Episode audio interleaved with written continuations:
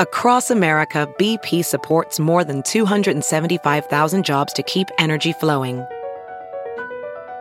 Jobs like updating turbines at one of our Indiana wind farms and producing more oil and gas with fewer operational emissions in the Gulf of Mexico. It's and, not or. See what doing both means for energy nationwide at bp.com slash investing in America.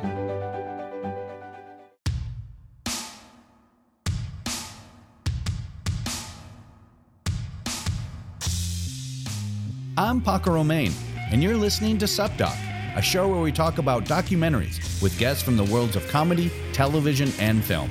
On today's episode, I spoke with comedian podcaster Molly Sanchez to talk about the 2017 Netflix doc Jim and Andy The Great Beyond, featuring a very special contractually obligated mention of Tony Clifton, directed by Chris Smith. Jim Carrey, who invoked the impish spirit of Kaufman in order to play him in Milos Forman's 1999 biopic Man in the Moon, got lost in the part and nearly broke the production in half. Seriously. Carrey's process in becoming Andy Kaufman was documented by Kaufman's former girlfriend and his writing partner, Bob Zamuda. Though the studio was not too keen to release this footage in 1999, Jim and Andy unlocks the vaults, putting Carrey's backstage shenanigans on full view. Eye rolling full view.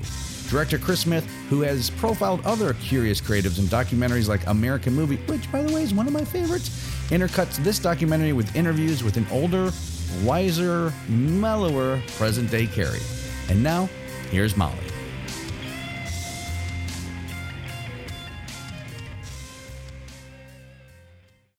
Hello, SupDoc listeners. Uh, it's me, Paco Romaine, with Molly Sanchez. Hello. Hi, Molly. Thanks for having me. Of course. And we uh, wish George was with us, but he can't be.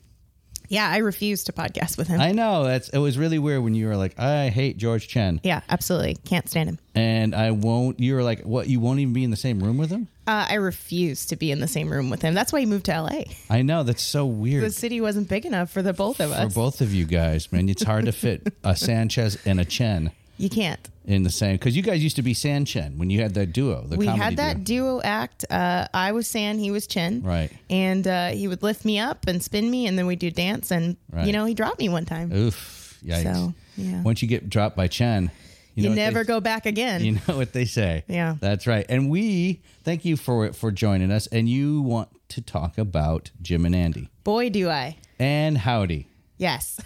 right? yes. And Howdy, D. Uh, which is the delightful uh, Chris Smith doc that just came out uh, just on Netflix in November. Mm-hmm. yep. Mm-hmm. It came out. But before before we get into that, Okay. before I know that's why you got here. Okay. And you're like, is George there? I'm like, no. And you're like, cool, I'll come in. um, we have not. We you say we've met once before. I think we met once a long time ago in passing. Good. Was I nice to you? No, you're you're really mean. Oh, I was a dick too. No. Okay. I don't even think I think you just said hello. Oh, okay, good. Um, and you're a comedian. Yes. Uh-huh. Here in San Francisco. So, wh- where are you from? I'm from Southern California. Oh, uh, SoCal. Yeah. Is that what they call that? The LBC. yeah, the LBC, Um, which is what Long Beach. Long Beach, yeah. That's and are you? Do you listen to uh, a dub? Excuse me? what is that? Do you listen to dub music? Isn't No, I'm not even aware of what You don't that know dub? is. What is dub? it's like the a rockier version of reggae, like Long Beach All Stars? oh, and- um no. I don't listen to that, but I could. yeah, sure you could. Yeah. Um, okay, well that's fine. You don't have to listen. What's your, what do you listen to? Uh podcasts.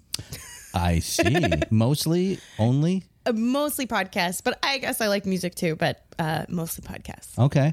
What's your favorite podcast? Sub Talk. I mean, other than SubDoc, I mean half of SubDoc because George is also there. So Oh, I don't. right. I, That's true. I only like half of it. Yeah, that's Uh, a but good I like uh, Pete Holmes's podcast. You made it weird. Okay. Yeah, and I um I actually have two podcasts of my own. Uh, so I listen to those sometimes when I'm really narciss- narcissistic. W let's plug those.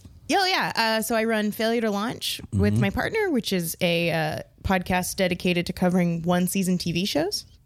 Nice. Yeah. Failure to launch. it's Failure called. to That's launch. Awesome. And then I run uh, Red All Over, a Handmaid's Tale recap with Kelly Anakin, who's Oh. another comic. So yeah, and, And that's about the TV show The Handmaid's Tale the book and the and book. all kinds of other stuff in between. I I didn't get through season 1. I heard it's really good that TV show. Yeah, I think so. Um, What's the main actress's name? Uh, Elizabeth Moss. Oh yeah, she's good. yeah, She's real good. but she's a Scientologist, so Uh oh, that's bad. Is she really? yeah. And she was on Mad Men. Yes. And I think she was also on The West Wing. Wasn't Yes, she uh-huh. the daughter? She plays the president's daughter in yeah. the West Wing. Yeah. That's right. I love The West Wing, by the way. Oh, you love the West Wing. I do. The double double. You like uh, Aaron Sorkin? I love the Sorkin. I love the Sorkin as well. uh, I met him and I said, let's, I said, walk with me. Down a hallway, Yeah. and you No, just I'm had a really serious. good conversation. He, he came up and I was like, hey, Aaron. And he's like, hey. And I said, walk with me. And he left. So I like- I Nice. think- yeah, I got that going for me. That's pretty cool. It was after the West Wing podcast live at the Castro Theater, Wow. which he was in attendance, and Allison Jenny came by. it Ooh, was I really like good. her. Mm-hmm. She's awesome. Um, quick question, Yeah. Molly Sanchez, Hello. what is your favorite single season TV show? Oh man, my favorite single season TV show. It's uh, you know everybody's answer, but Firefly. I love Oh, right. Firefly so much. Uh, but uh, I also love Studio 60 on the Sunset Strip, which is Oh. a Aaron Sorky Right, uh, vehicle. that is an Aaron Sorky. vi- Yeah. yeah. Um, what about Aftermash? what that? Uh, that is the sing- I believe the single season spin-off show of the TV show MASH. Whoa! which was on CBS and ran from 1972 to 1985 or something like that, starring Alan Alda. oh, interesting. Yeah. That sounds like that's more than one season though. If it's Well, 72 to MASH was. oh, and I then see. Ah, after MASH was the delightful spin-off. okay. I think. Now, if I'm wrong, send Molly Sanchez angry emails at I hate George Chen at gmail.com, right? Isn't that, Please don't give out my personal email. I'm so sorry. but it's also the name of your, your website. That's true. so pretty easy to find. yes. Well, if that's a one season TV show, you can be on our podcast.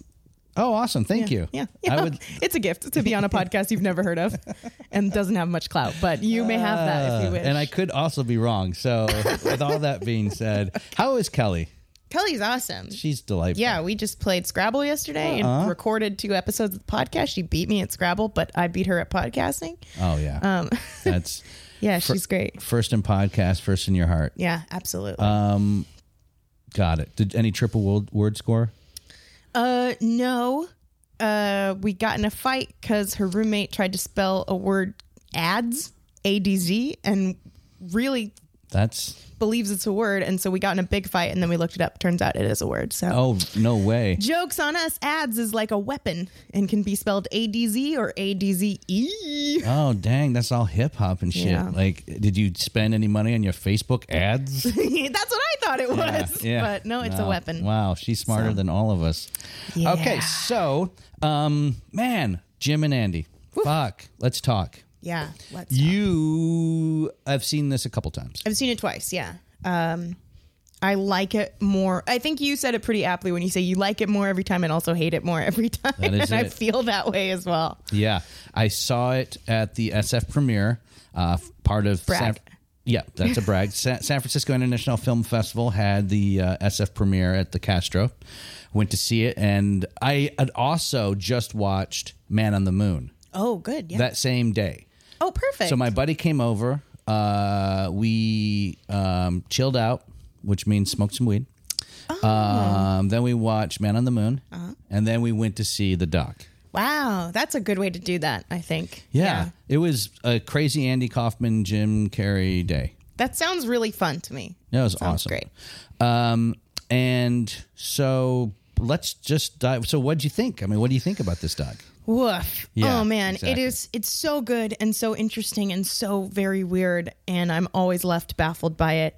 Um the main thing I think I get out of it is it's very interesting to watch, but I'm like, fuck, if a woman actress tried any of this bullshit, she would be blacklisted. I don't think I don't think she would Interesting. act again. If a woman actress was this difficult to deal with on set, no one would be like, "Wow, she's so talented." They'd be like, "That bitch needs to not be in movies." Right. That's a really, I never thought about that angle. Yeah. I mean, there are famously difficult people to work with. Right. Some of them were, have been women. Yeah. But this one, uh, definitely Jim Carrey is kind of I don't- it's what's I don't even know what the word. It's he's not being a tyrant. I mean, he's in character the entire time. Yeah. In order to channel the Andy Kaufman ghost. Well, he Zeitgeist. claims he's like basically possessed by the ghost of Andy Kaufman. Which Right. is so weird to say. While sitting on a beach, Yeah, looking wondering at dolphins. Also brag. what twenty one. I think he counted him eleven or something. He uses Yeah. a number, Yeah. um, which is hard. It's hard to count. right, because how do you dolphins. know you're seeing a different dolphin? That is true too. it's just one dolphin I've s- 11 times. Yeah, yeah. He'd be like, "There's either a ga- I think it's a gaggle of dolphins, uh, a herd Yeah, of dolphins, that Mm-hmm. sounds right. That sounds right. a group of dolphins." Um, yeah. So he says he go to the beach. One of the other things he says he had a um, he had an audition. Yeah. So we see that. Well, that kind of makes me interested in who else were they thinking of for this part because I can't think of anybody else who really looks like Andy Kaufman or who would come to mind who was acting at that time. So I don't know who he was even up against for this role. That's a really good. po- It's probably like Ben Affleck, and you know, it's the late '90s, so like all Ben the Affleck would have been so Oh. Peter weird. Scolari, who wanted to like a comeback. Um, do you remember? Do you know Peter from Bosom Buddies? And, Yeah, yeah, uh-huh. yeah. Uh, I always loved that actor. Yeah. Uh-huh. And the Bob Newhart show, he was always great. Um, but yeah, it was probably some horrible people. Yeah. And then uh, he sent in, so we see his audition tape, Yeah, which is pretty cool. yeah, it is pretty cool. I love it. It's really neat. He, um, have you ever uh, had to like mimic somebody or do an impression? No. No, I did once on the radio. I did like a Katherine Hepburn impression for no reason because, um, you know, there's not a huge need for that kind of impression. That is true. And I can do a really hacky, really bad Bobcat Goldthwait, but that's all I got. Oh, really? Yeah, you just gotta go like, um, I'm Bobcat Goldthwait, and um, yeah, I like Bigfoot, you know. Uh, so it's me doing Bobcat Goldthwait doing his voice that is not his real voice. We got- Yeah, interesting. It's not very nice. No, it's good. That's you, fine. thank it's you. not you're not being mean or anything. No. I mean, come on, it's Bobcat. It's true. That guy, what a good sense of humor he has. Yeah. Uh, and so let's see, he hires so let's go back to the beginning. So he hires Jim Carrey hires a film crew to follow him around during the making of Man on the Moon. Right. What what do you think about that? I think it's an incredible framing device because he gets people who were intimately acquainted with Andy Kaufman to film him. Like he gets, I'm I'm not remembering her name, but the woman who films him is Andy Kaufman's girlfriend, who was his girlfriend till the day he died. Right. And he gets Bob Smuda to help too. So it's just it's another layer in this portrayal because the peop the very people who are making this documentary are connected to him.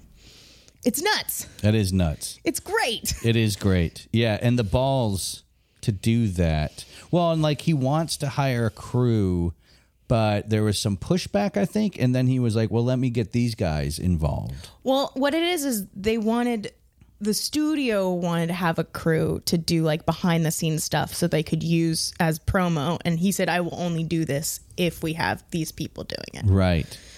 Yeah. And and you'll notice I think the interesting thing about this film crew is he's never Andy when it's just him and the film crew. He always is Jim and you can tell in his voice he's always Jim and that's really strange to me when he chooses to be Jim and when he chooses to be Andy Yes. because it's kind of fucked up some of the times he chooses to be Andy. Like he'll be it to Andy Kaufman's real parents, which I think is I can't decide if it's fucked up or if it's sweet. What do you think about that? Like when his parents come on set and when his sister comes on set and when his daughter Yeah, that's comes on set, what do you think about that? I think it's all I think like this entire doc it's half crazy and half awesome. Yeah. That's I mean it's also kind of seems like Jim Carrey and Andy Kaufman. There's they both seem kind of half fucking nuts and half awesome. I think that's apt, yeah. I hope that there was some be, be so on film on screen we see him talking to Andy Kaufman's brother Mm-hmm. and Andy Kaufman's sister and father. I, I just hope there was maybe a dinner the night before where Jim wasn't Andy and he was hope just so. Jim and was like, "Hey, listen, I might slip into Andy on set. I hope you guys are cool because like the balls of just por- portraying yourself as the son of, brother of, Yeah. without any conversation beforehand. I know. I hope there was a conversation like that, but I, I wouldn't be surprised if there wasn't, to be honest. I wouldn't be surprised either, but they seemed like those embraces seemed genuine. yeah, they and I think it would also I can't decide if it would be cathartic or not if you lost a loved one uh to see a person who does such a good version of them who could tell you all the things that you missed hearing. Like I think Jesus. about who's the comedian that does a really good Robin Williams? Oh, George Chen. yeah. No, that guy is dead to me. Oh, right, right, right. I forgot. But there's a comedian who does a great voice impression of Robin Williams, and it's chilling. It sounds just like him. And I always think like, if I lost my dad, wouldn't it be nice to get a phone call every now and then that was Whoa. like, "You're okay. It's Is all it right." James Adomian? Mm-mm. He does so many voices. It's like a not a like name you would know, but he Oh. Just does drop. a great. yeah. uh-uh. so I can't decide if it would be comforting or not. And the thing that's really weird is when he meets Andy Kaufman's daughter, who never knew Andy Kaufman as a person. She only knew him on TV. So it's so weird that her only like closest experience with her father would be with this actor who's pretending to be him. But Jim Carrey also never knew Andy Kaufman, so he's doing an impression of an impression to this person who has no impression If debit is your go to card, Discover thinks it's time you get rewarded too. So, check out Discover Cashback Debit, a game changing checking account with cash back on everyday debit card purchases. That's right, cash back isn't just for credit cards anymore. Whether it's a movie date, flea market find, or midday latte, you can start earning cash back. And did I mention there are no fees, period? Check out transaction eligibility and terms at discover.com slash cashback debit. Discover Bank member FDIC. As a professional welder, Shayna Ford uses Forge FX to practice over and over, which helps her improve her skills. The more muscle memory that you have, the smoother your weld is. Learn more at meta.com slash metaverse impact. So we don't see the daughter film. I mean, there's No. that's not on film when, when Jim talks to the daughter of Andy Kaufman. Right. But so Andy had her like obviously as a teenager, I, I believe, think as a teenager, yeah. Mm-hmm. and gave her up for adoption. And then she was on ta- when he was on taxi. Someone said, "Hey, that's your dad." yeah, I don't know how Can you that imagine? would be so weird. Can you imagine? Like he, he was the- like one of the biggest stars Yeah. of the time. Can you im- just imagine if somebody was like, "Oh, uh, BT Dubs, fucking." I mean, who's a huge like Ru- you know like Ryan Gosling? Ryan Gosling is your dad. is your pops? Ugh, that'd be so weird. Yeah, hope- Because I've been wanting to fuck him, and Yeah, so that it'd would make- be, that like, would it'd make it just weird. make me confused. yeah, yeah. That I would hope be, he's not my dad. that would suck. if Yeah. he was because then the dreams have to. I don't know. You don't maybe. I No, mean, you do. You, you do. you kind of do. Yeah, what a trippy experience. I mean, there's so many things that they just glance on in this documentary that I'm like, wait, go back. That's very interesting. I, I would love know. to know more about that. What did you think about just the Jim Carrey talking head just sitting there in his leather jacket, espousing beard wisdom?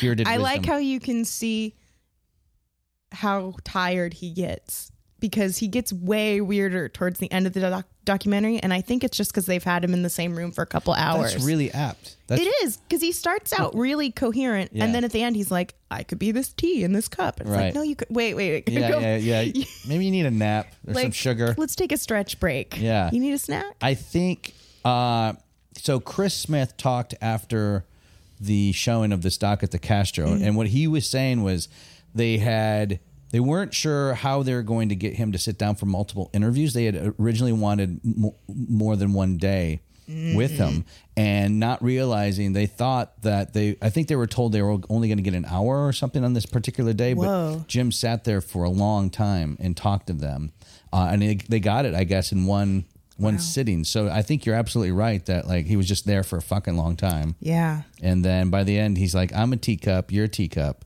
I'm Jesus. I- yeah, I, could be Jesus. he's just tired. I That's think. interesting. I yeah. Uh, I haven't seen any of the subsequent videos of him like painting or or being cagey in interviews, so I don't know what he is like as a person. But it, in this, he doesn't seem crazy to me. He just seems like a person that is kind of up his own ass and then also really tired towards the end of the interview. But I mean, think about if you are in your, I think he's probably in his early 50s. Mm-hmm. Think about being famous from 19 years old to, and at one time, the biggest movie star in the world. I mean, co- comic movie star. I know. I didn't realize that because I was I'm a little younger. I, I was I didn't realize what a big star he was. Giant. Enormous. Yeah, he was a giant fucking star, and and then like I mean, he did those the three those three big blockbusters in one year: Mm-hmm. The Mask, Dumb and Dumber, and Ace Ventura, Ace yeah. Ventura.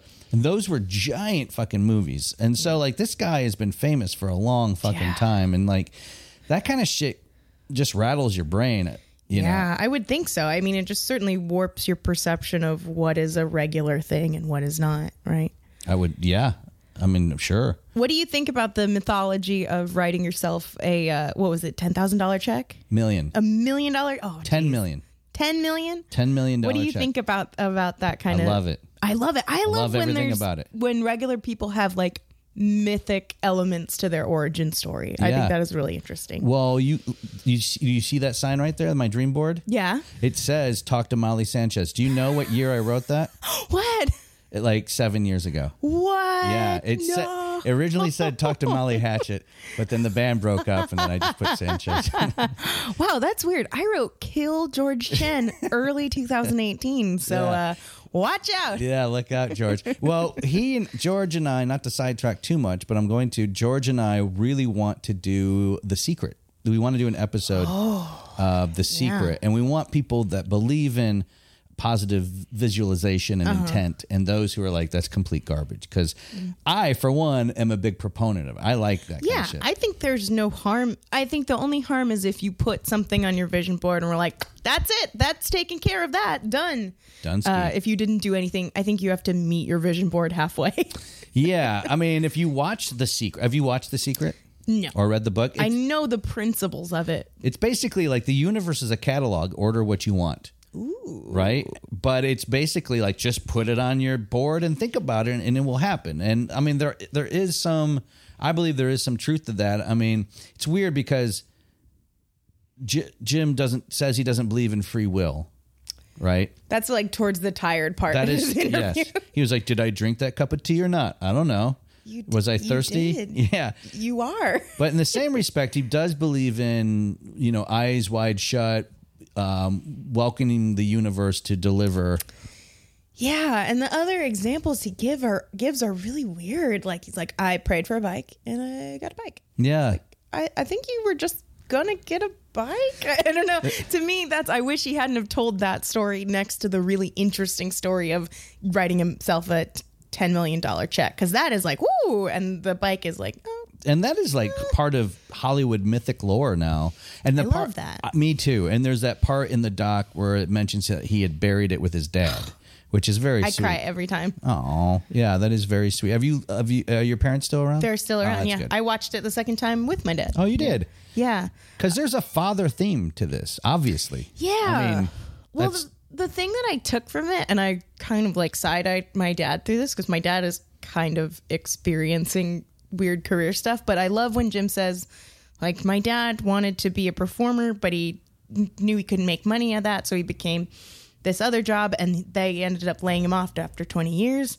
And so the lesson he learned from that is you can fail doing something you don't like to do. So you might as well just try doing what you want to do and that was super profound for me and i like looked over my dad and i could tell he was feeling profoundly about that so Really? yeah Wow. Is your dad in the arts or is no i don't think he i think he um i'm trying to think of how to say this diplomatically like he he's a drug dealer? yes he is a drug dad Uh, my dad is Pablo Escobar.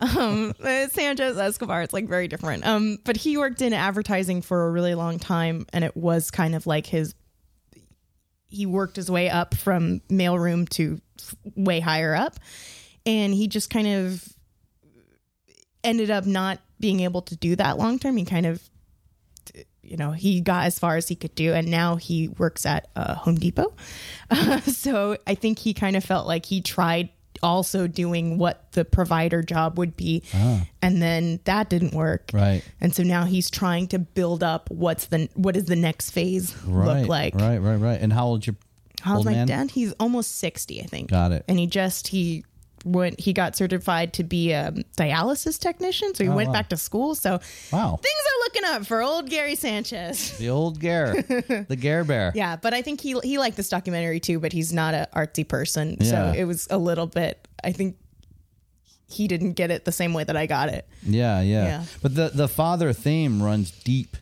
in this doc, and like the father father mother stuff keeps coming up, and the now that like I've been more aware of parental themes and documentaries, now it's just like it seems like every doc I watch is like just it's, it's enveloped in father mother things, which really, like what else are you thinking of? which makes sense. I mean, we just did uh, some kind of monster with Dana Gould, that the comedian Dana Gould, and the first thing he said is like, "This is a doc about family. This is a doc about father and mother issues." And fa- yeah, and I was like, "Holy shit, you're right.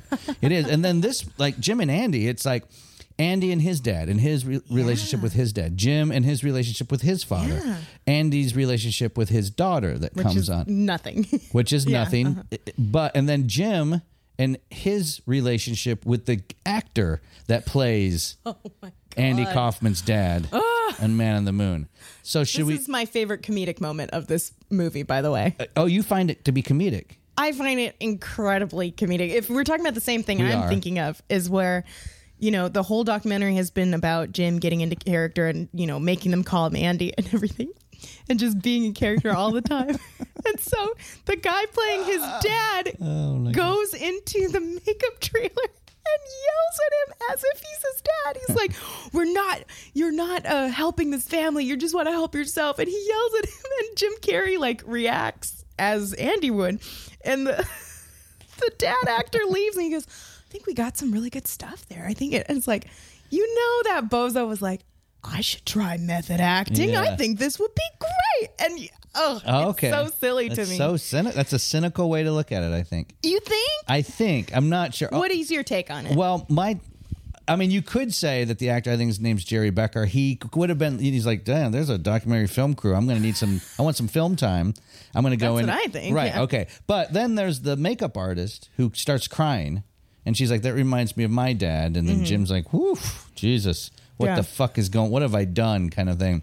But then there's like, I think there's also like as an actor, he I think wanted to get you know b- into the part, into the Sure. the zeitgeist of what was going on on the set in the movie, and and um, wanted to just be a, a part of that, I suppose. I get it. And I'm I shit on actors a, li- a little bit just Feel in free. general. Um I don't remember how big is Andy's dad's part in Man in the Moon? Cuz I feel like it's a scene.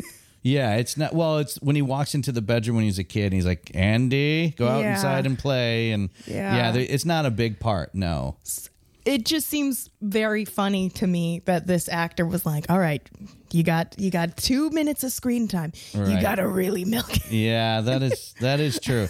Actually, let's let's hear a cut of let's hear a clip of uh, when Jerry Becker goes into the trailer to talk to Jim Carrey as Andy Kaufman.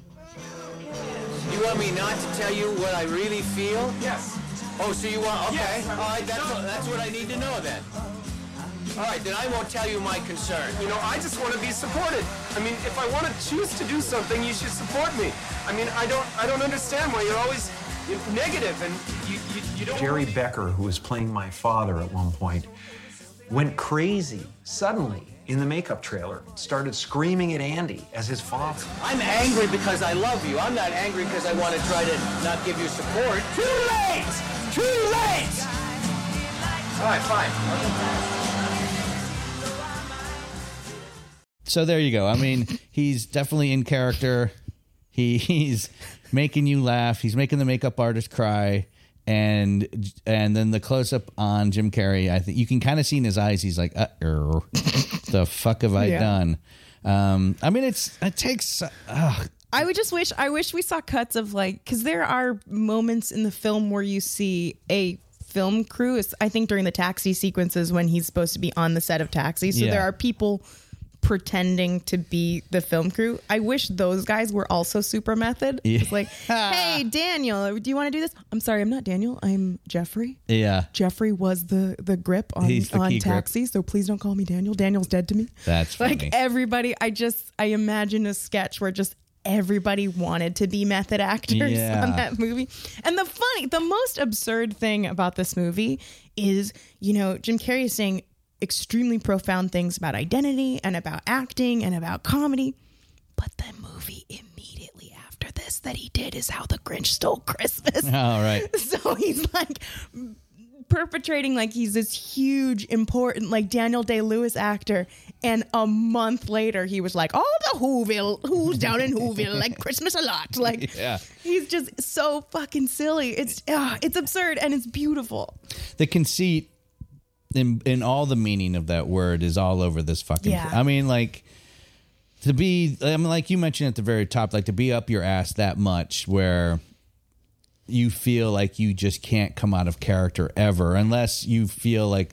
It, that's the thing too. Like you were saying, is he does come out of character. There are some the like set. very distinct times when he does. Yeah.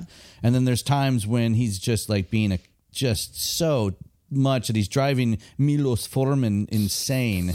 And this is like Milos Forman's no slouch of a director. Right. I mean, this guy directed Amadeus, A One Flew Over the Cuckoo's Nest, and like this is like one of the is like an icon of Right. of film and like you're making him just like grovel and call you Andy and shit. I know. The thing that broke my heart is when he calls him and he's like, I just wanted to talk to Jim for a little bit. I like, oh, know. It makes me feel like when you go to like a Renaissance fair and you want to be like, no, I- I'm sorry. I know you're a theater student. Just, you don't have to do it Yeah. in front of me. Let's just talk. Like, I just want to know how your day is. Yeah, yeah. Actually, why don't we let's let's listen to that clip as well too because um I did have that picked out too because uh Jim Carrey tells it very sweetly um when he talks about Milos just wanting to talk to Jim. So let's uh let's listen to that real quick. Now, Jim, we are having Friday dinner, Who and who? you and me. Who's you and me? I'm not going. I know, but uh, Milos called me about two weeks into shooting, and he said, I don't know what to do. I have never dealt with anyone like Andy. I'll, I'll check with him. check with him and let me I'll know. let you know. I'll get him to call you. Very good. Okay. Very good, very good. Deal. I'm so exhausted, you know. I'm so exhausted. I understand. and Tony Clifton. I have never been intimidated by another man. And I am intimidated by Tony Clifton. And uh, and I said, well, we could fire them and I could do an impression. I'm a really good impressionist. And I could do a pretty good imitation of both of them, I think. And then there was silence on the phone. And then Milos said, No.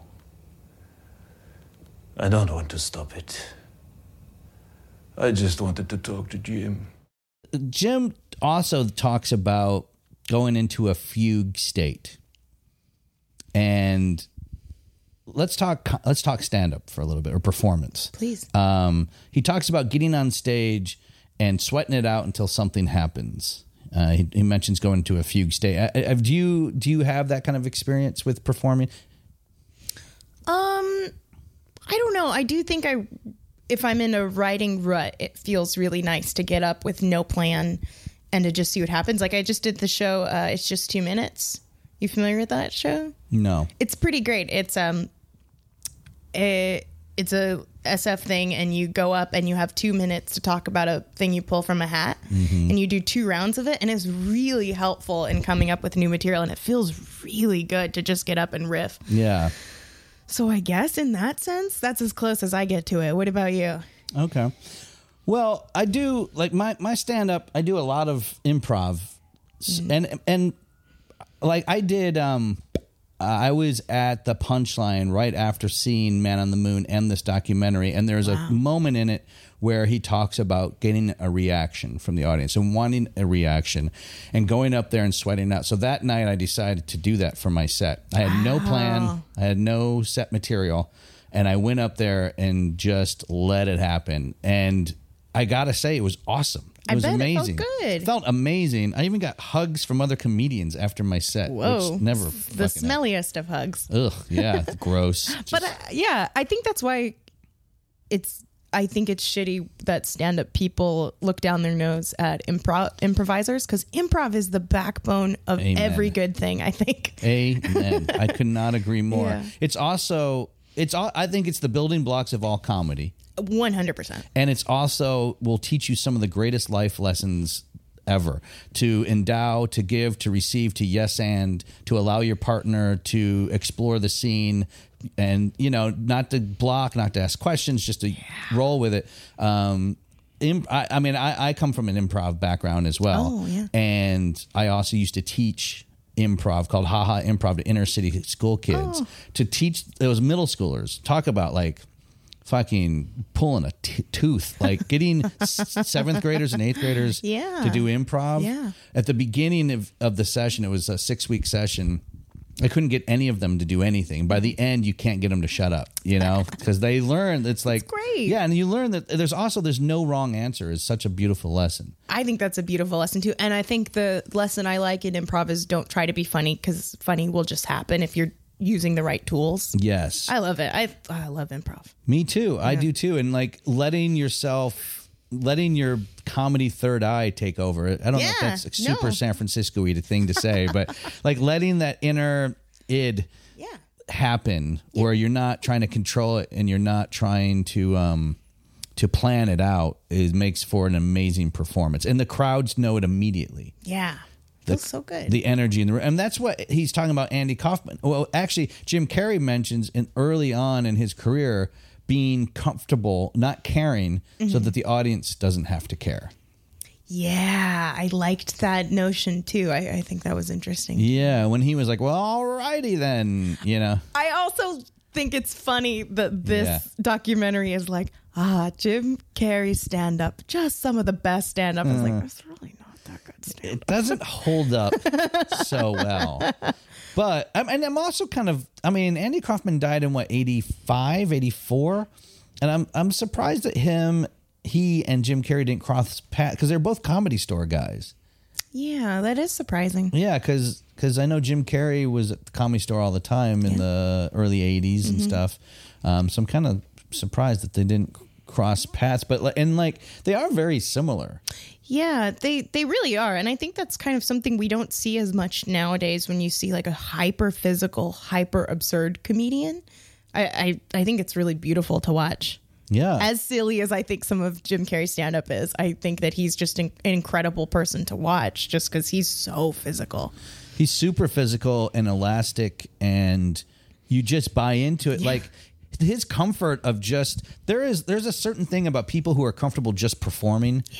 I mean, even in that interview, he's doing like voice, he's doing act outs and stuff. Even if he knows he's in close up. Yeah. You know, like I, I know for me, like pretense of a situation governs whether I'm going to be funny or not.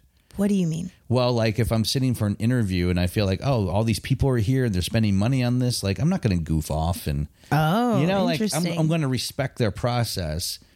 But I guess like for him, it's like, well, that's why you're talking to me because this is what this is how I got that house in Bel Air. Yeah, I think it's also um, s- if it's anything like how I feel, I think it's also like a defense mechanism too. Because I I've I've been in therapy and my therapist has been like, uh, "Do you notice that you used a different voice when you talked about that?" It's like, "Oh, eh, when you're uncomfortable." When I'm uncomfortable, my instinct is to do voices and to be silly. And so I wonder if some of his stuff doesn't come from that same kind of place or Andy's stuff, even too, because it sounds like both of them came from a background where they just had to kind of entertain themselves and had a very rich world that could shelter them from weird stuff in, in the real world. So, I So think that's like a defense mechanism, Yeah. a deflection. Yeah. I think all comics have that. Yeah. I mean, that's what makes you funny ultimately. so. Is like a perverse sense of creative and imaginative Mhm. and a desire to have control over everything, which means even deflection and Yeah. now I want the spotlight. Do not give me the fucking spotlight. but now I want it. But now get it away from me. Kind of thing. Yeah. So it kind of makes you wonder how real the Jim is that's giving this interview is. Jesus Christ, Molly. I didn't even think about that. Well, it's so much of what he's talking about is not about acting, it's about identity. And so he's like, when I'm acting, am I acting like I'm acting like Andy Kaufman, who himself is acting like this character of Andy Kaufman? How do we get to the root of what's real? And does anybody ever showing what's real? Damn. he just dropped one. Yeah, that Yeah. is true. He does. That is true. The theme of this doc, well, there's multiple themes, but identity is a big one. Yeah. But it's like, what what is identity when it comes to celebrity and creativity? Mm-hmm. H- Like, you know, one of the things they always say is develop your voice. Yeah. You know, so maybe it's not, maybe it's more of a voice versus an identity. Maybe Andy's identity is like this is this is how I'm going to stand out. Yeah. Yeah. I don't have an I answer. don't know. It's so Blew my gourd. yeah. This this whole thing is gourd blowing. How about um how about let's talk about cuz I really want to know what you think about this. How Jim decided that Andy Kaufman actually didn't like Jerry Lawler. Jerry Lawler, what's his first name? Jerry. Jerry? Yeah. okay. Yeah. You got it. So it, so Lawler claims that he and Kaufman were actually friends. Oh, right. And it was all a bit. And the movie says it's all a bit. Right. But Jim Carrey just decided to Oh. shit on him Oh, my so God. much. Oh, it's what so do you think of this? uncomfortable. It's horrible. so like this this documentary is it's it's a wonderfully made and uh I also enjoyed how it's it's not they don't necessarily put it in chapters but it's definitely has Yeah. chapters so the Jerry Lawler part when they finally get to that makes me cringe every fucking time that I see it. The first time I was like this is going to be great and then I was like oh no and then each time I've seen it I'm like I don't even want to watch this part cuz like now you've made me feel bad for fucking Jerry Lawler for Christ's sakes. But I mean, t- oh boy, oh boy. Because he legit says, Jim Carrey, they ask him straight up, you know that they were friends. We have documents that say they were friends. And he goes, not this time. not Andy. Yeah. What the, f- what hubris Yeah. of him to be like, no, no, no, no, no. I know better yeah, I- than you know, the real person. I know it's it's so hard to watch, and it's like Jesus, leave him alone. You're he's throwing water on him and being a dick to him. And at one point, Milos Forman's like, "Andy, I just need to make the film, Andy." Yeah. just like he's even trying to like call him Andy Kaufman, and like I'm doing what you fucking want Yeah. me to do. Like, come on. well, yeah, it's, it's so, um, to me, it reeks of like little guy finally gets a chance to like bully a guy who could hurt him and not get in trouble for it. So Ah. it's just him. To me, it's like an arty kid being like, "Ah, not so tough now, are you, tough guy? I'll get you." Right, right. Like a, when a Chihuahua barks at a, a Rottweiler. Right. He's like, hold me back. Yeah. I mean, that is part of it for sure. I think. Um, and I mean, Jim's stardom certainly outshines Jerry Lawler Sure. at that to- point too. And I mean, talk about making someone feel unsafe. But I think, I, th- I think, I don't know, man. I don't. It's hard to double to, to second guess what is going through Jim Carrey's mind, but it just seems like he kind of wants everybody to participate in his stay in character antics, t- you know. So maybe he was trying to get Lawler to play along with him without necessarily discussing it. But Jerry's kind of like, I don't need to do that to do what I need to do on film. I, I can, and plus he's playing himself anyways. Yeah. You know, Yeah. Jerry Lawler's playing Jerry Lawler, but it is pretty fucking hard to watch someone get abused that much by a celebrity. We all kind of want to be like, dude, chill the fuck out. Yeah. I feel like I am a people pleaser person. And so it makes me so uncomfortable to see someone just go out of their way to be difficult and to make people uncomfortable. Yes. Ooh, it's, it's great to watch, but it's also like, oh, Yeah, and it Hurts shows my you. body. Yeah, and it exactly and it shows you the strength of stardom and celebrity w- when you can just do that. Like Yeah. I've been on sets before. I mean, I've filmed commercials and films and Brag. Yeah, pretty much. I mean, not ju- ju- I'm s- not commercials, but national commercials. Oh, okay. Sorry, I should have put that out Don't there. brag. Yeah, whatever.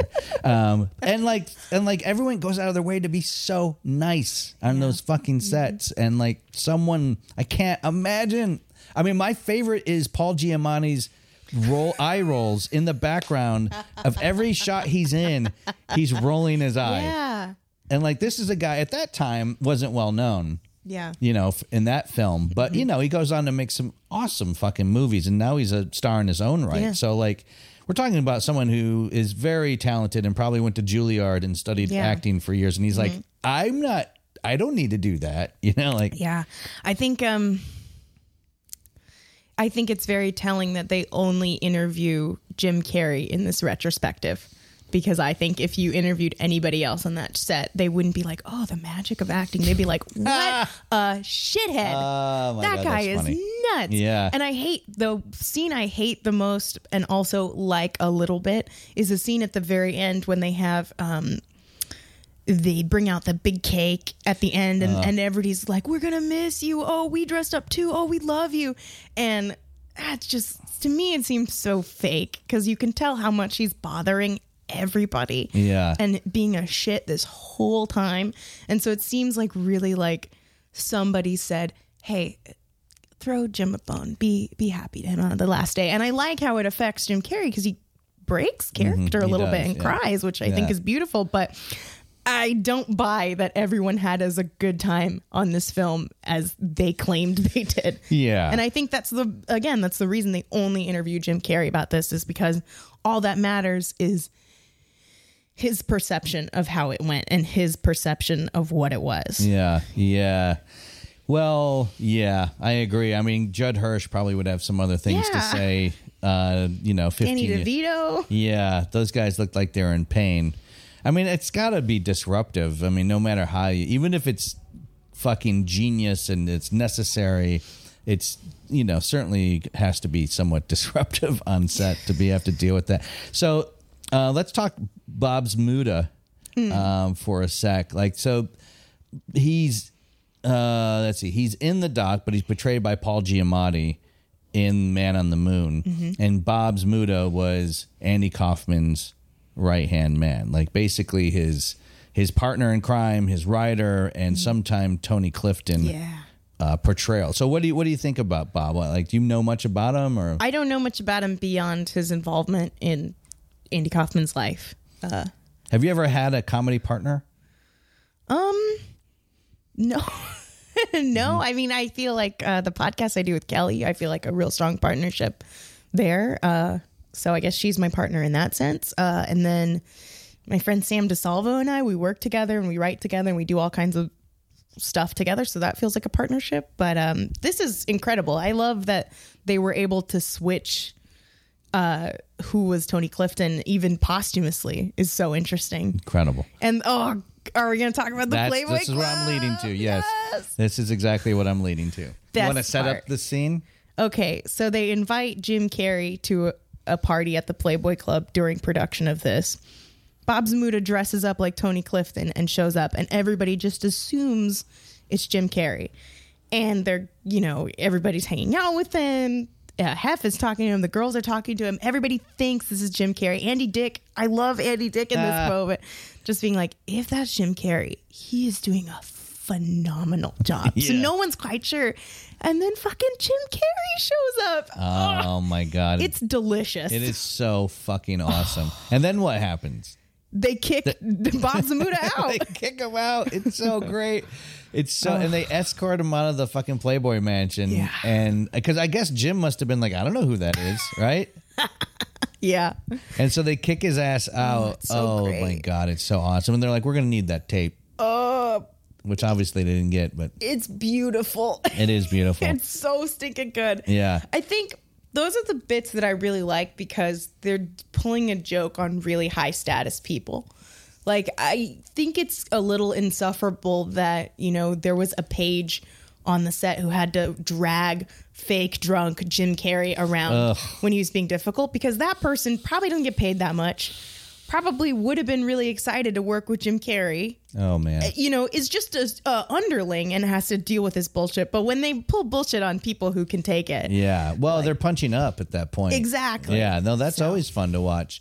But the hapless PA that's getting Yeah. like 12 bucks an hour Yeah. to have to like fireman carry. So you think he, he was he was faking being drunk? So there's a part in the movie where they ask him, "Was Tony Clif- Clifton really drinking all the time?" And Jim Carrey gets a little twinkle in his eye, and he goes, "I don't know. He smelled like it though." Hmm. And this is after a whole like montage of them dragging him around Right. and him being passed out and being belligerent and shitty. So I don't know what that means. Yeah.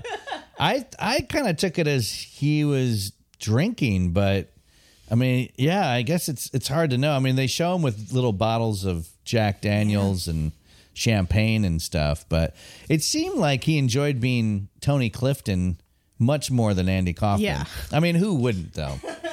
who wouldn't want to be more like T- Tony Clifton? Well, it's so Jekyll and Hyde, right? Yeah. You know, it's getting to be the grossest, worst, meanest, most belligerent part of belligerent part of yourself. yeah. And there's something freeing and fun about that. It sounds like Absolutely. Well, they it's you know they they they kind of ham fist the mask into this thing. I freaking hate that choice. Yeah. To be like, oh, look at these other Jim Carrey movies. He's been concerned with identity the whole time. It's Yeah. like, really? Yeah. That is you're He didn't so write full them. of shit. Yes, he Yeah. did.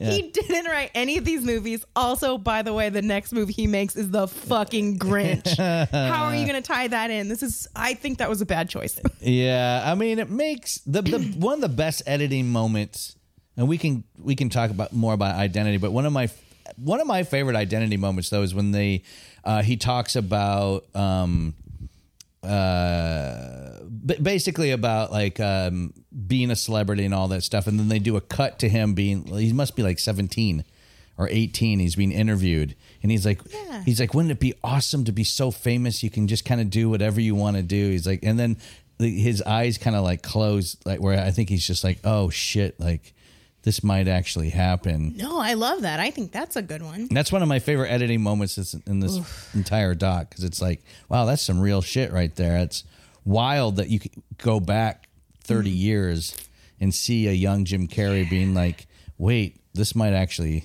this, might, might actually happen. happen. like to him it's just still a dream but Yeah. yeah identity is such a big part of this doc it's it's pretty incredible um and they do talk about like the truman show and he's like every time i did a film i was going through whatever in my life and Yeah. I did like that discussion. I like the idea of please don't get well. oh yeah Like, how much do we coddle um, what's bad about ourselves because it makes good art? did you ha- fear that by going to therapy you would become Yes. uh, too normal or whatever and At too 100 adjusted i should say 100%. really Yeah. Yeah. I just started six months ago and it's been incredibly helpful. Oh, good. But I did worry. I, I mean, I know that's such a narcissistic, weird thing to think, but Is I, it? i don't think it's narcissistic I don't know. But to be like, oh God, what if my damage is what makes me funny? like uh, it, I guess it is, but it's like uh, you shouldn't be unhealthy just because it's part of your art. And if your art hinges on you being sad, then you're not that good of an artist. I think. whoa Maybe I, I also don't like the stereotype of like really sad, fucked up, mostly men. I, I don't think this gets applied to women as much, but like the best artists are the ones who are so fucked up and so sad and shitty. And Right. It's like that can be true, but you can also make good art when you're in a good space. Well, and how did that turn out for Elliot Smith? You know, I mean, there's like, oh. you know what I'm saying? Like, yeah, it's not fun. It No. doesn't end well. no, it doesn't. And usually their career shut is is cut short Yeah. too early. You know, like, I mean, I I feel personally Mm-hmm. that that artists who g- get mental health treatment have a better idea of their art and what makes them good at their art and Yeah. can can package it in a way that other people can get it a little easier. A la Maria Bamford. Yes. And like Lady Dynamite. Absolutely. Mm-hmm. Like her show on Netflix, which I love. Like I feel like she she obviously has gone through therapy. Mhm. I, I, gue- I'm- I guess I'm assuming. I believe so. I would Yeah, think so. I think she talks about it. Yeah, and, and mental health is kind of a big topic for her. And like, I feel like, you know, as someone that um, is at the top of her game, like, we can see that it can certainly fucking help, Yeah. you know? But um, it's interesting. I don't know. I don't know where, what that does for identity, but I feel like, Well, it's like, are you are you just defining yourself by what you're not? You're like, oh, I'm not a happy person, or I'm not a, you know, I'm not a normal person. Yeah. like that's you don't do yourself any. You need to define what you are and not what you're not. yeah. Oh, what, which, okay, right. Here Which, we which brings me, because you brought up the director that said to him, Yeah. don't get healthy. Yeah. Because he was about to do uh, Eternal Sunshine of the Spotless Mind. Mhm. And he was going through a big breakup. Jim Carrey. Yeah. Yes. right. And the and the director is like, "Oh my god, please you're so tortured right now. Please don't get happy." Right? Let- Let's use this. Not like I don't know why like like good actors should be able to draw upon emotional you would think. yeah.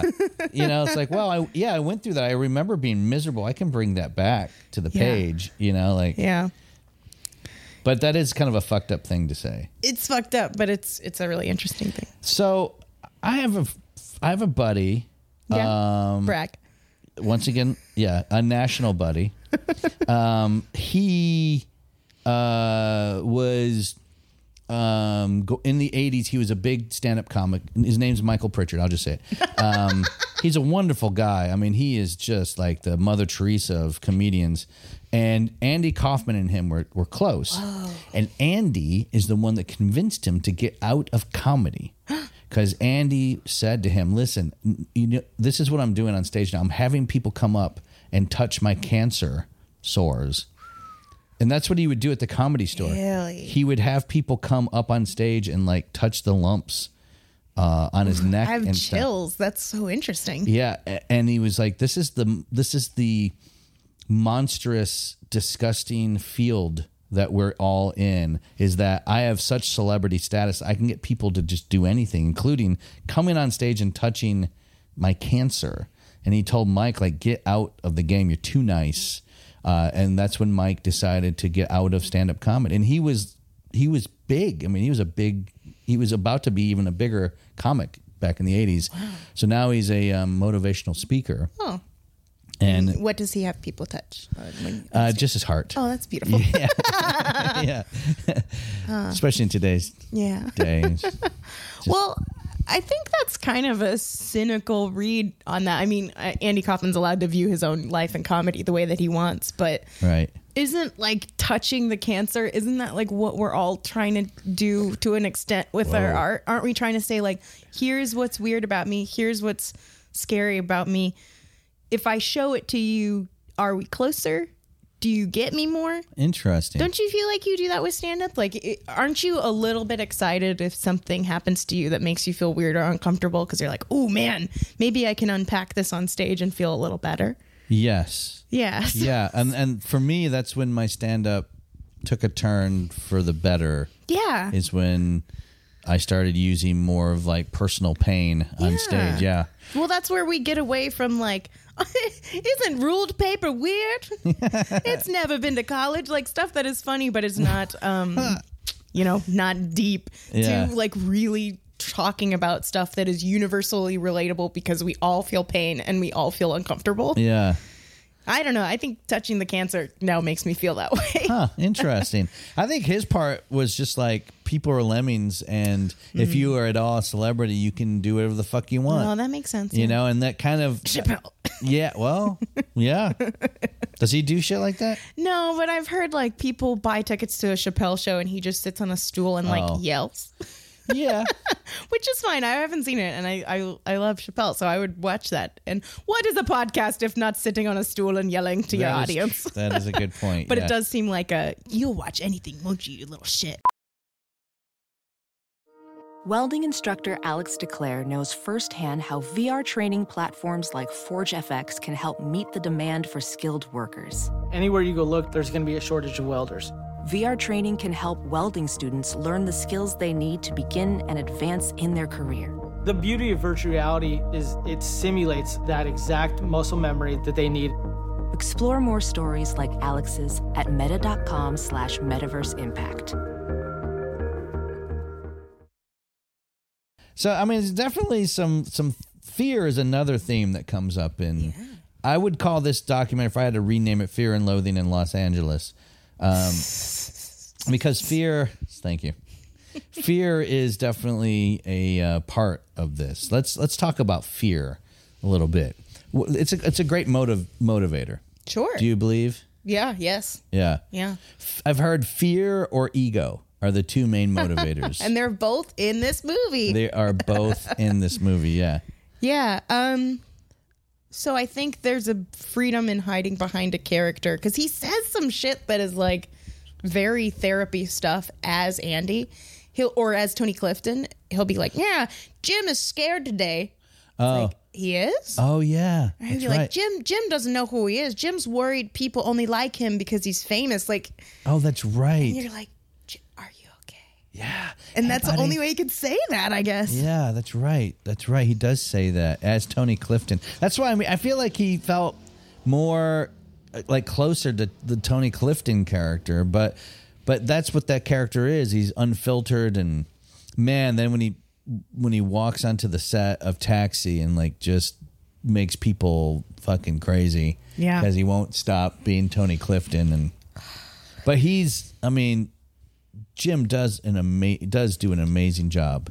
That can't be ignored. He does a fabulous job. I don't remember if he won anything for I this. think this is the sad part. I think he just won like maybe a Golden Globe because that's what they show at the end, right?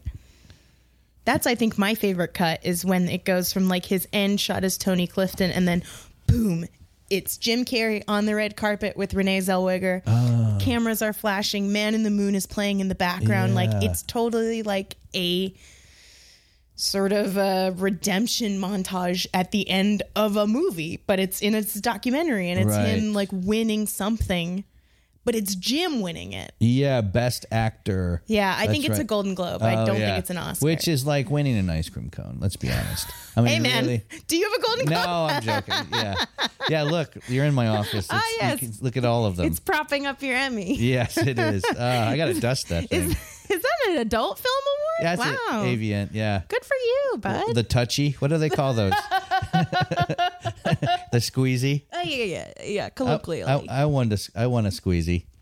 Um, you. No, I, I mean, yeah, I mean, he does such a great job in, in this film, but the uh, part that is truly telling is when he's talking to Bob's Muda in the trailer and saying that Universal wants to keep the rights to whatever they're filming because hmm He didn't want to. He didn't want. They didn't want people to think Jim Carrey's an asshole. yes They didn't want people to know Jim Carrey. it's an important distinction do you think he's a dick i kind of want to be his best friend do, do you want to be his best friend I or- do because I want to talk to him because I Right. think he sounds like a very interesting person. yeah But I'm also kind of fatigued with this white men getting away with fuckery. Huh? so Well, I there's think that. about um eh, the Oscar the actual Oscar winning film Suicide Squad. um and on the set of that uh Jared Leto is playing the Joker and he sends in preparation for his role he sent all the other Suicide Squad mates he sent them like semen in envelopes and like What? dead rats and shit and he sent like periodically everyone on set he sent people shit like that cuz he's like no that's what the Joker would do and it's just like, yeah you're such a shit. I- And again, I have never Yeah. heard of a woman do that by getting into character. Like, I'm thinking of like old timey actresses, maybe, were like, I can't Yeah. go out today. You know, I the the color of the curtains isn't right. Like that's yeah, like yeah. diva stuff, maybe. right I just can't shake the feeling if like a woman was like, to get into this character, I must be a dickhole to everybody Right. and send boogers to people and people being like, she's such an artist. Because they, they just don't have as much room. So I'm part awed by his talent and his commitment and what a cool, interesting person he seems like. Mhm. And part like, white men, can you please stop it? Yeah, Can tone it you down a little bit." Fucking stop it Yeah. right now. I'm so over your bullshit. Yeah. Well, good. Yes.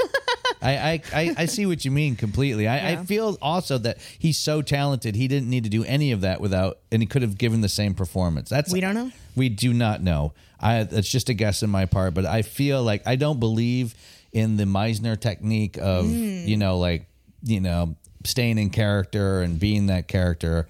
You know, I believe more in what Spencer Tracy would say is just memorize your line and don't walk into the furniture. And pretend that you are Portuguese in Captain's Courageous, even though you're also a white man. That too. Yes. That's another Spencer Tracy uh, Thing. anecdote. Yeah. Yeah, yeah. Well, they did that a lot, right? Back in the day, It was a different time. there was a different time. Yeah, yeah. No, I, ugh, I don't know. I feel good both Spencer ways. Tracy cut though. That was good. I loves me some Captain's Courageous. I didn't know that. Yeah. Huh? Give me a desk set. Love that shit too. Yeah, Ugh. yeah. A good desk set. Oh, a good desk set. Let's segue for a second. Uh, what's the last theater show you went to see? Like big production, Broadway, like Ooh, I saw uh, Fun Home at the Curran. ooh, This nice. year's really great. They redid that theater. yeah, uh-huh. The Right. new, this was like the first show at the new Curran. It Oh, was wow. really great. Yeah, Awesome. Yeah. I saw Hamilton. yeah, bitch. That I'm sounds sorry. awesome. I'm not trying to over. Yeah, I'm not trying no, to throw that's my. awesome. I love Hamilton. I tried every day to win that. Yeah, yeah. I, I got lucky. My friends couldn't go. So Nice. they had two tickets. Yeah. Um I bought them from them. Sure. But I was able to get tickets. But Good for you. it was it was awe inspiring. That's great. There's nothing like like live theater. There really isn't, and I think that I don't know why more people don't go see live theater, Yeah. especially in San Francisco, when there's so many different ways to do it. Eh, There is. Yeah. Yeah, and there's different uh, pretty much what's your flav? Cuz Yeah. it's here. It's really here in Yeah. the Bay Area. I mean, you I love can it. Yeah, and there's there's many theater companies all around the Bay Area to go see some of their shows, and it's one of those things. I feel like it's stand like stand up comedy. When people don't go see stand up comedy for a long time, then they go and they go, "Fuck, why don't I go out and see Yeah. stand up more often?" I do it too. Yeah. I just went. I was sitting here, right here, Right on here? Friday Brag. once again, brag, nationally sitting here. And um, just on Friday, I was bored, uh, a little, a little stoned. Okay. And I was like, what the fuck am I doing? I should go to the punchline.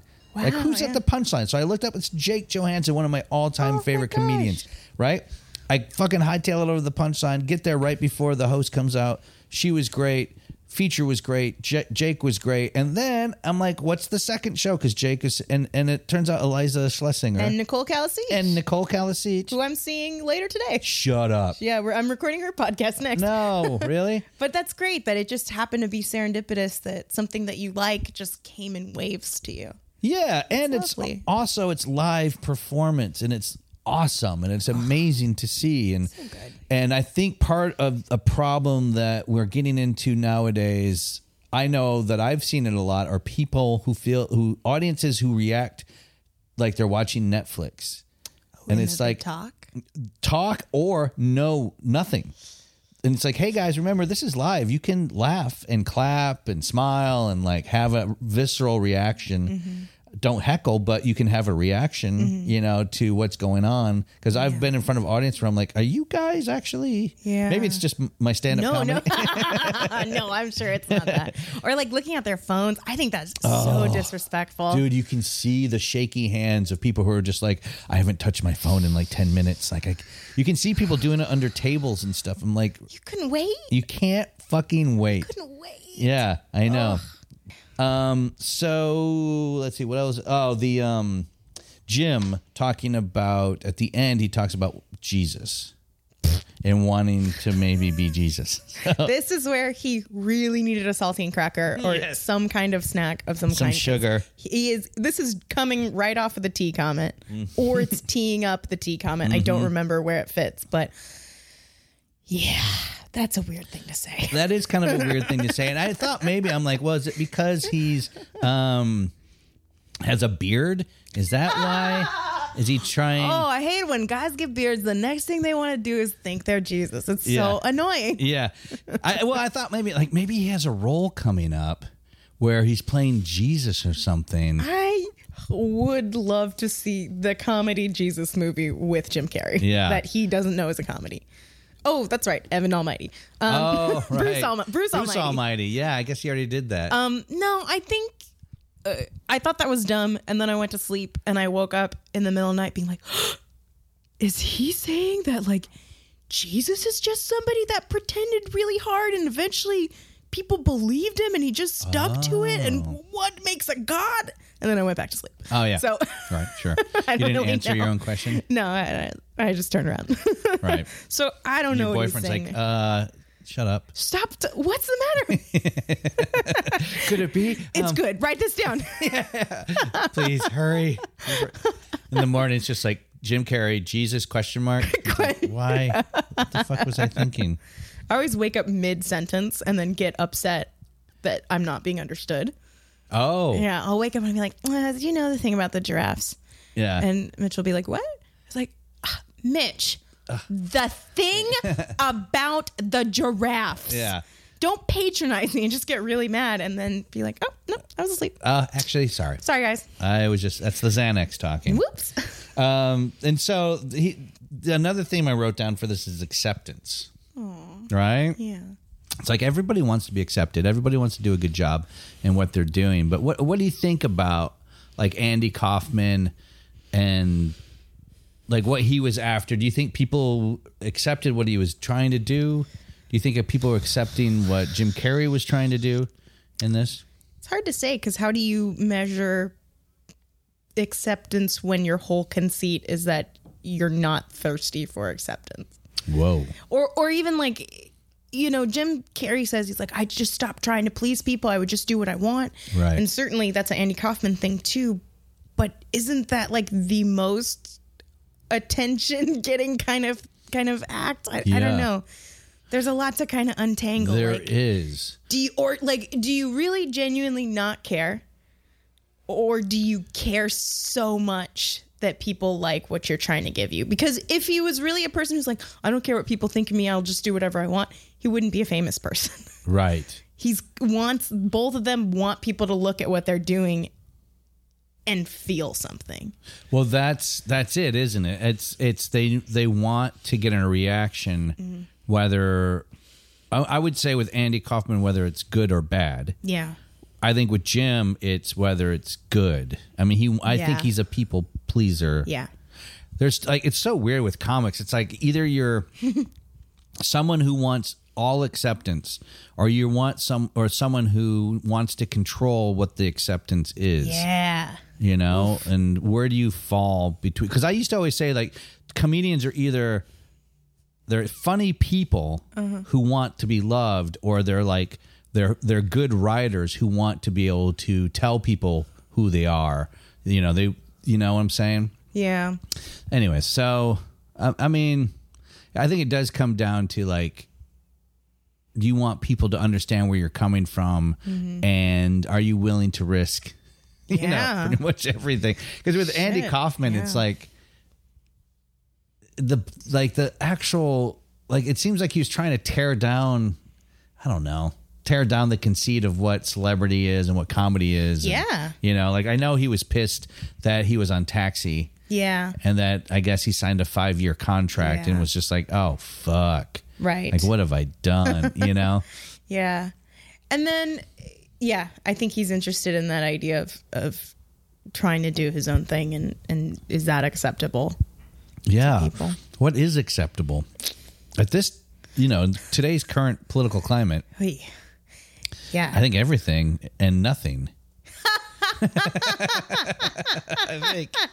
yeah, I agree. Good, well said. Like, oh my god! I now I need some. I need some. You tea. need a snack. I need a snack. I need I need a saltine. Um, well, let's see. I think I think we've done it. I, oh wait, wait, wait! I have one last thing I Oh, want yeah, to yeah, talk please. about, and this will tie in nicely to the end. Okay, so there's that scene in the middle that we were talking about where he's in the trailer with Bob Zamuda, and he Right. says they want us to stop filming. They want these tapes because they don't want people to think I'm an asshole. Right. And Bob Zamuda's like, "Oh my god, really?"